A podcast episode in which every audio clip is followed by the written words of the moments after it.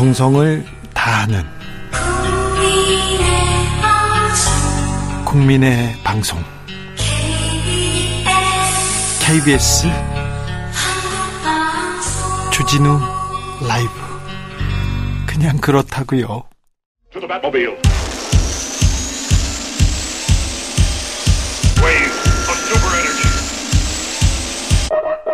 주 기자의 1분 예술의 전당 깜짝 방문 한동훈 장관 조각 같다. 어제자 서울신문 기사 제목입니다. 조각이라고요? 허허 살펴볼까요? 기사는 이렇습니다. 한동훈 법무장관이 예술이 예술의 전당을 깜짝 방문했답니다. 머리부터 발끝까지 차려입고 나타난 그의 등장에 공연장이 술렁였고 가까이에서 처음 보는 시민들의 사진 요청이 쏟아지는 등 한 장관은 연예인 못지않은 뜨거운 인기를 자랑했다. 런던 피라모니 오케스트라 공연을 감상했나 봐요. 한동훈 장관이 공연이 끝난 후 복도에 한 장관이 등장하면서 인파가 몰렸다. 평소 국회에서 의원들의 말을 토시 하나 안 놓치고 적극적으로 상대하는 모습 그대로 한 장관은 시민들의 세도하는 사진 요청 멘트를 어느 하나 놓치지 않고 응대하며 함께 사진을 찍었다. 분홍색 프로그램북을 손에 꼭 쥔 한 장관은 다양한 자세와 각도로 시민들의 사진에 담겼고 때로는 본인이 직접 휴대전화를 들고 셀피를 찍는 모습까지 보였다. 어떤 시민은 조각 같다며 감탄했다고 했다. 기사였어요. 제가 읽은 게 이게, 이게 그냥 블로그나 뭐 그냥 느낌이 아니라 기사였습니다. 기사 댓글은 정치적 성향에 따라 극명하게 갈립니다. 아이고 무슨 조각 산산조각이다 이렇게 얘기하는 사람도 있고 마네킹이냐고 했다네요 어르신이 실물 저 정도면 연예인 뺨치네 이런 댓글도 많이 달렸습니다. 한동훈 장관 조각 같다는 기사 제목은 한동훈 장관 대박으로 바뀌었습니다. 신문사가 제목을 바꿨습니다. 이유가 있겠지요. 그런데요, 조각이든 대박이든 권력자에게 언론이 조아리는 듯한 모습 부끄럽고 민망합니다. 주기자의 1분이었습니다. 싸이 연예인.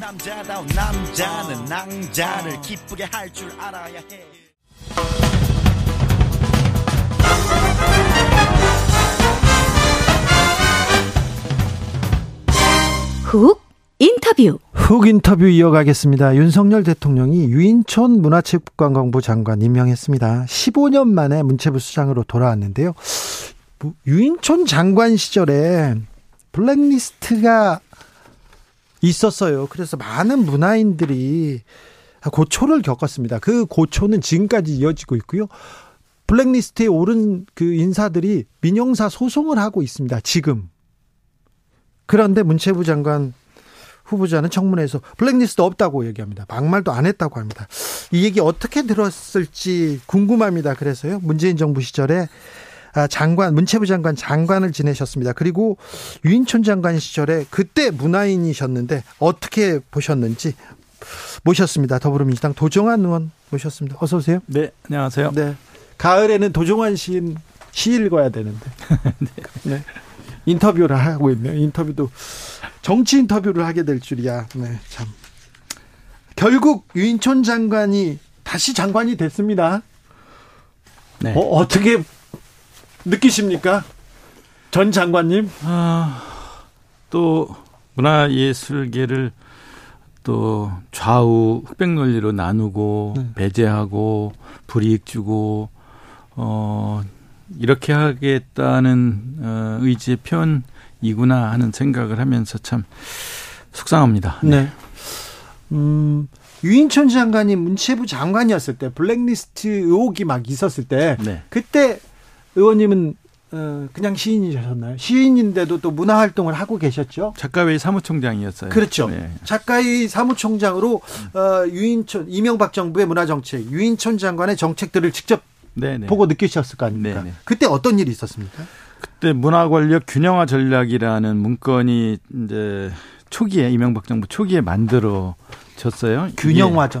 이게, 이게 이제 그 문건인데요. 네. 문화 권력 균형화 전략이라는 이게 이제 청와대 기획 문화관리 비서관실에서 네. 만들어서 문체부로 내려보내고 시행을 했던 어, 내용들을 담고 있는 어, 블랙리스트 문건이에요. 네. 그러니까 박근혜 정부 때는 문화예술계 건전화 문건이 있었어요. 예. 문화예술 정확하게는 문화예술계 건전화로 문화 융성 기반 정비라는 문건이 2013년에 만들어졌고 이걸 가지고 이제 김기춘 비서실장의 지시로 어 정차관을 통해서 어 문체부에서 이걸 실행을 했었던 적이 있어요. 네. 똑같은 맥락에서 어, 이명박 정부 때는 문화권, 문화 권력 균형화 전략이라는 문건을 가지고 블랙리스트를 실행, 실행을 했던 그 전략 문건인데요.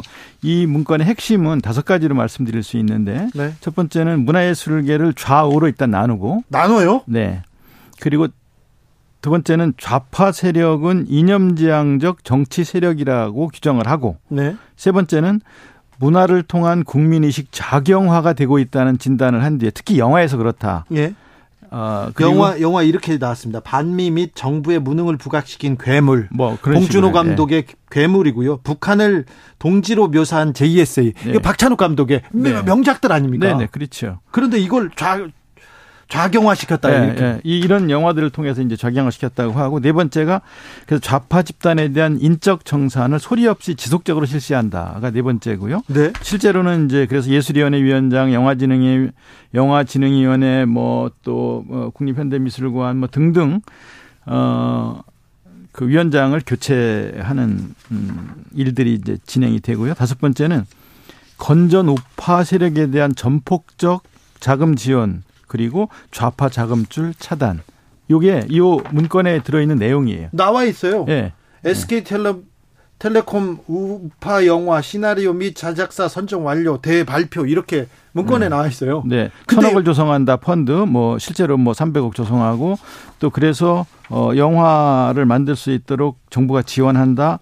또 정부 예산 뭐 72억 세운다. 이런 것들이 이 문건에 다 나와 있습니다. 나와 있는. 아니, 문건에 아예 문건에 이게 블랙리스트를 어떻게 만들겠다는 게 나와 있네요, 아예. 예.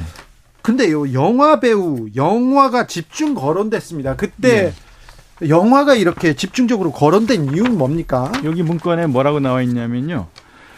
어, 대중이 쉽게 접하고 무의식 중에 좌파 메시지에 동조하게 만드는 좋은 수단이 영화다. 그래서 영화를 중심으로 국민의식이 좌경화되고 있다라고 진단을 하고 예. 아까 말씀하신 것처럼 괴물, JSA 공동경비구역, 효자동 이발사 뭐 이런 거 등등이 어, 효자동 정부- 이발사가 무슨 그 좌파 뭐 그러니까요. 이념적인 영화였어요? 이 효자동 이발사라는 영화가 이제 그 말하자면 국가 권력의 모를 인정성을 비판한 영화다라고 했는데 네. 또 JS의 공동경비 구역 같은 경우가 이제 북한을 동지로 묘사했다라든가 괴물이 이제 정부의 무능을 부각시켰다라고 하는 건데 네. 이런 식의 해석이야말로 아주 편협하고 옹졸하고 유치한 해석이거든요. 그렇죠. 영화는 영화예요. 영화 그렇죠. 그리고 또 이 박찬욱 감독이나 봉준호 감독이 네. 만든 이 천만 관객이 드는 영화라든가 네. 우리 영화를 세계적인 수준으로 끌어올린 그런 영화들 네.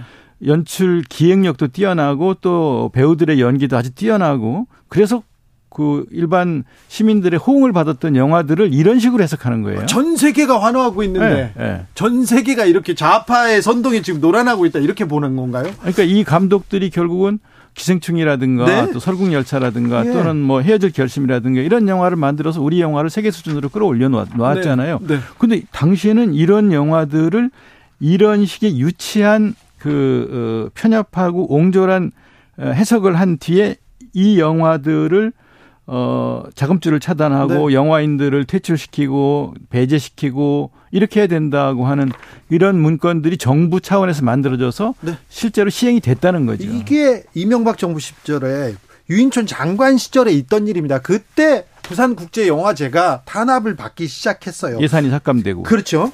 자, 그거 말고도요. 유인촌 장관 시절에 문화예술인 탄압, 그 문화예술인들에 대한 어, 뭐 뭐라고 해야 돼? 교체 이런 게 있었지 않습니까? 네네. 있었죠. 한, 한 20여 명의 기관장들을 교체하면서 네. 대표적으로 세 사람의 예를 들겠는데요. 네. 첫 번째 김정은 문화예술위원회 위원장, 네.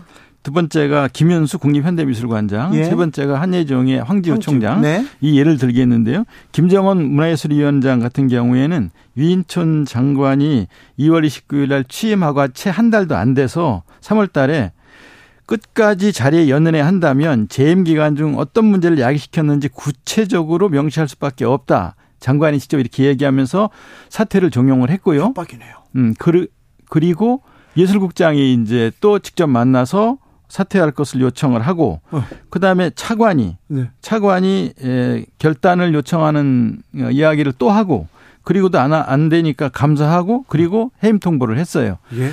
이렇게 해서 내쫓았는데 김정은 문화예술위원장이 예. 해임 무효 확인 소송을 제기해서 승소를 했어요. 예.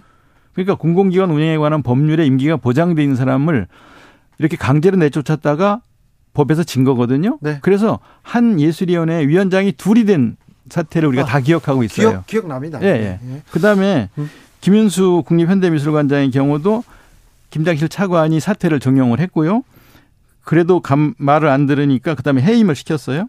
역시 여기도 계약 해지 무효 확인 소송을 했고 이 김윤수 관장이 또 승소를 했어요. 네.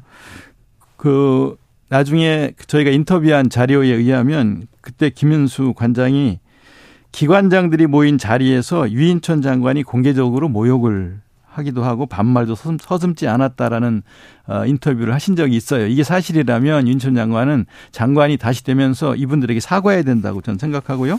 황지우 한예정 총장의 경우에 시인 출신입니다. 네, 총장직 교수직을 박탈했는데요.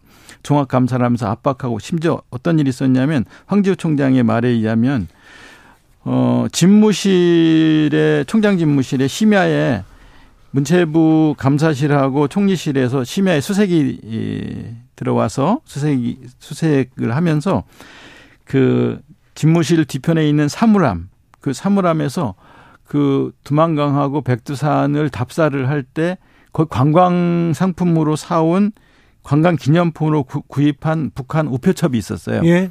그런 거 그런 거 관광객은. 팔잖아요. 예. 그거를 사진을 촬영을 하더니 북한 우편 소인이 찍힌 우편물이 여러 통 나왔다고 언론에 흘려가지고 공개적인 그런 사실관계에 기초하지 않은 망신을 준다든가 네. 이렇게 국가 권력을 남용을 했고 인권 침해를 한 사례들이 있어요. 네. 어 그런데 황지호 총장도 역시 이 교, 교수 지위 확인 소송에서 승소를 했었죠. 예. 이런 이런 식의 강제로 어 내쫓고 그러다가 무리하다고 해서 다시 소송에서 전부 패소를 하는 그런 일들이 유인선 장관 때 있었던 일들이에요. 장관이 얘기하고 차관이 막 얘기하고 문체부에서 들이닥치고 그러면 어 이거 협박한다. 이건 나가라고 종용한다. 이렇게 아 좀 무섭기도 하겠죠. 아 의원님께서 한국 작가회의 사무총장 지내셨을 때그 네. 작가회의는 별 문제가 없었습니까? 작가 회의는 어떤 일이 있었냐면은요. 네. 어 시위에 참여 하지 않겠다는 각서를 요구를 했고요. 작가들한테 각서를 쓰라고요? 네, 확인서를 으, 그때 이제 요- 요런 요런 확인서들이 공문으로 왔어요. 네. 공문으로 아예요? 네, 공문으로 와서 네. 어 불법 시위에 적극적으로 가담하지 않았음을 확인하며 향후 불법 시위에 시위 사실이 확인될 경우에는 어, 보조금 반환은 물론 일체 책임을 지겠습니다라는 단체명의 그 확인서 직인 도장 찍어서 보내라는 확인서가 온 적이 있었어요. 아, 이 집회 시위 자유는 뭐 이게 헌법에 보장된 권리인데 이거 각서 쓰라는 거 아니에요, 지금? 그렇죠. 예, 네. 그러니까 그리고 어 회원이 수천 명인데 네. 그 중에 어떤 한 회원이 어느 집회에 참여, 참여하게 될지 알 수도 없는데 미래에 그렇게 참여하게 되면 지금 준 보조금을 다 반납하라라는 걸 요구하는 확인서였어요. 예. 그 이게 말이 됩니까 민주주의 국가에서? 이거 말도 안 되죠. 네. 그래서 저희가 작가회의가 총회를 열어서 이거 어떻게 할까요? 그래서 회원들이 특히 연세 드신 음, 전임 회장단들께서 예. 아예 그러면 확인서 써주지 말고 예. 그러면 우리 보조금. 보조금 어떻게 하지? 받지 말자. 받지 말자. 이런 정부에서 보조금 받는다는 게 의미가 없다라고 해서 그때 보조금을 이명박 정부에서는 받지 않았고요. 그래서 못 받았어요? 일체 못 받았어요. 그래서 늘 내던 보조금 받아서 내던 문예지 작가지라는 문예지를 내지 못했고요. 아, 예. 그 다음에 뭐 세미나 같은 거 하지 않았고요. 네. 그 다음에 해외 작가들과 아, 문학 교류 하던 것들이 중단되었어요. 예. 그래서 책을 내다가 못 내면 이걸 작품 발표할 기회도 없고 어떡합니까 그랬더니 문인들이 아이 그럼 문화예술위원회 문 앞에서 책에 실을 작품을 거리에서 발표합시다. 거리에서 이렇게 해서 읽어요? 거리에서 읽는 것으로 책 문학의 작품 발표하는 걸 대체하면서 이명박 정부 시절을 보냈어요. 아, 참 아픈 추억이 있네요. 그런데 이게 다 블랙리스트를 만들기 위해서 한 일이었고 블랙리스트 하, 이, 이 블랙리스트가 존재하지 않는다. 이 유인촌 장관의 말은 어떻게 들으셨어요? 블랙리스트가 존재했던 그 자료를 네. 지금 백서로 만들어 주셨어요. 네, 블랙리스트 진상조사 및 제도 개선위원회가 백서도 만들었고요. 그 네. 백서에 당시에 82명의 명단이 이름이 있어요. 예, 나와 있는데요. 문학에서는 이회수, 김명곤, 조정래, 진중권, 신학철 등, 네. 배우에는 문성근, 명계남, 권혜여, 문소리 등, 영화계에는 이창동, 박찬욱, 봉준호, 여균동, 오지혜, 변영주 등 네. 어, 52명, 방송인에는 김미화, 노정열, 김구라, 김재동, 배칠수 등 8명, 가수에는 윤도현, 신해철, 안치환, 윤민석, 양희은, 김장훈 등 8명. 이렇게 82명의 명단이 네. 이렇게 백서에 다 나와 있는데 이걸 네. 없다, 아니다, 모른다라고 해서 그냥 넘어갈 수 있는 문제는 아니라고 봅니다. 이게 윤석열 검찰이 수사하고요. 그다음에 정부에서 만든 백서에 저렇게 문서에 나와 있고요. 저 블랙리스트 지금 피해자들이 소송을 하고 있습니다. 지금도. 그런데요. 그 민사 소송에서는요. 네. 2천만 원씩 배상금을 받고 있어요. 1인당. 네. 네. 자, 그런데요.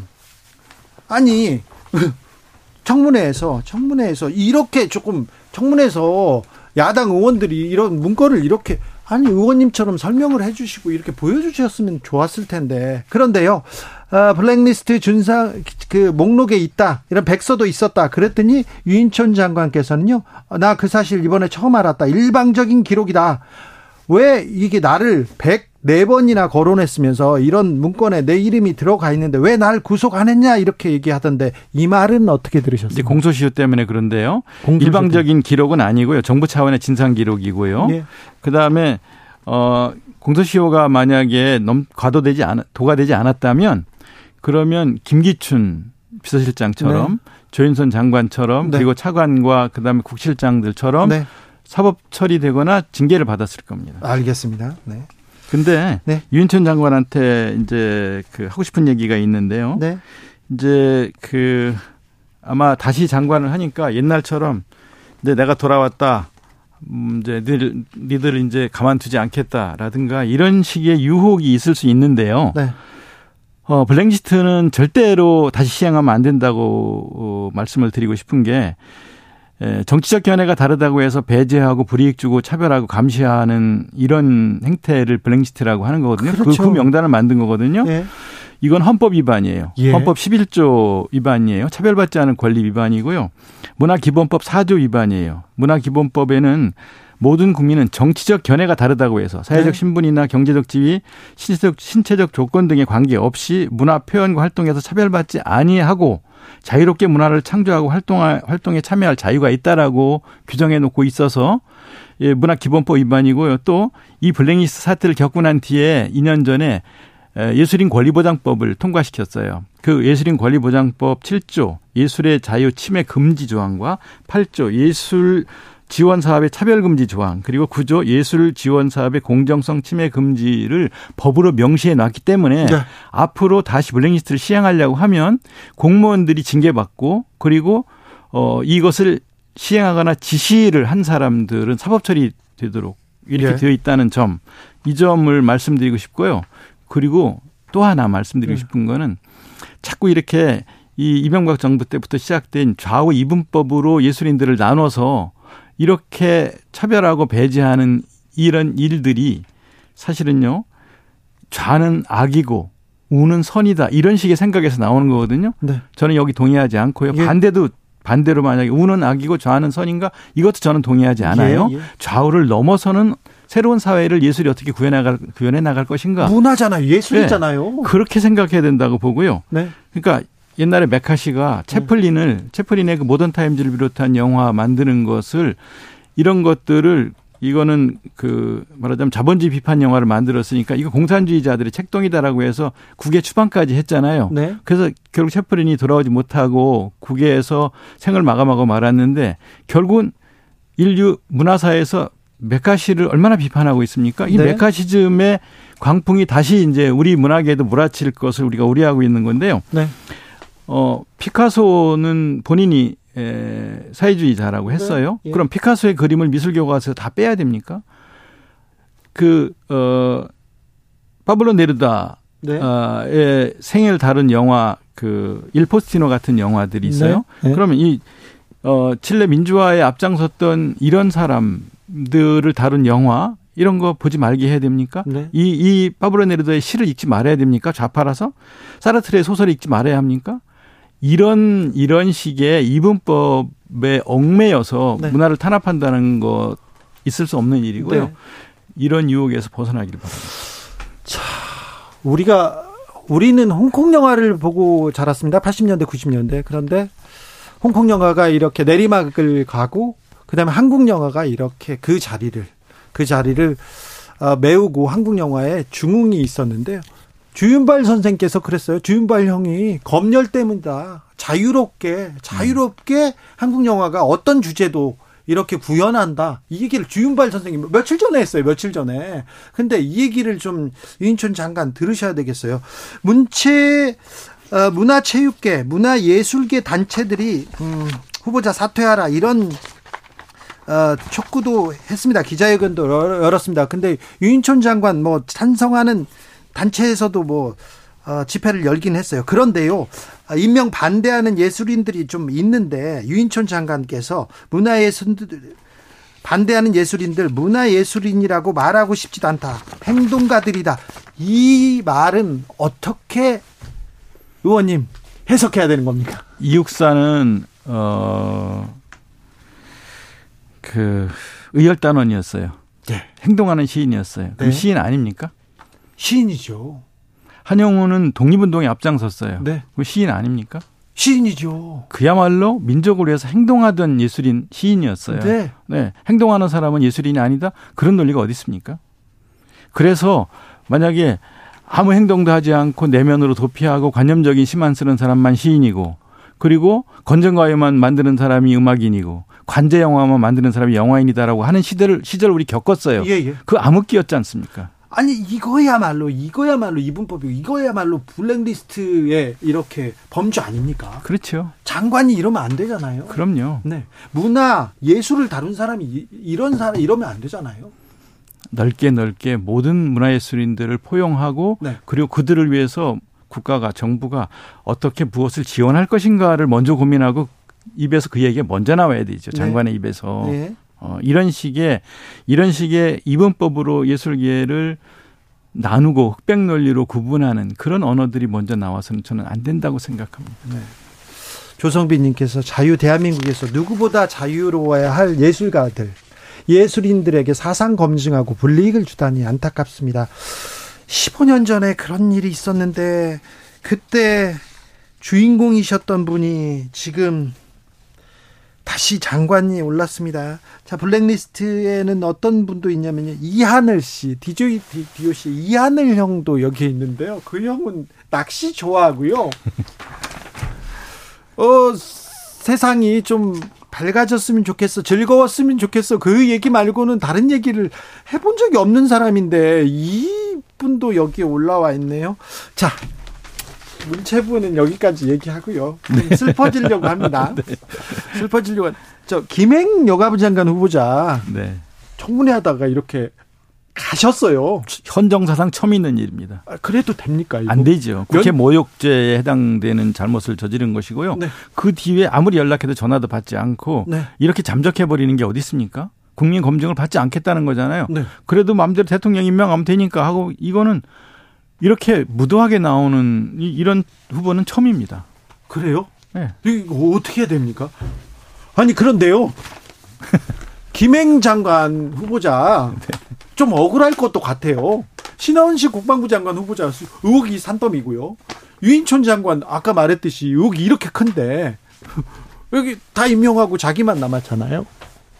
이건 어떻게 봐야 됩니까? 아니 음. 청문회 에, 하는 중간에 네.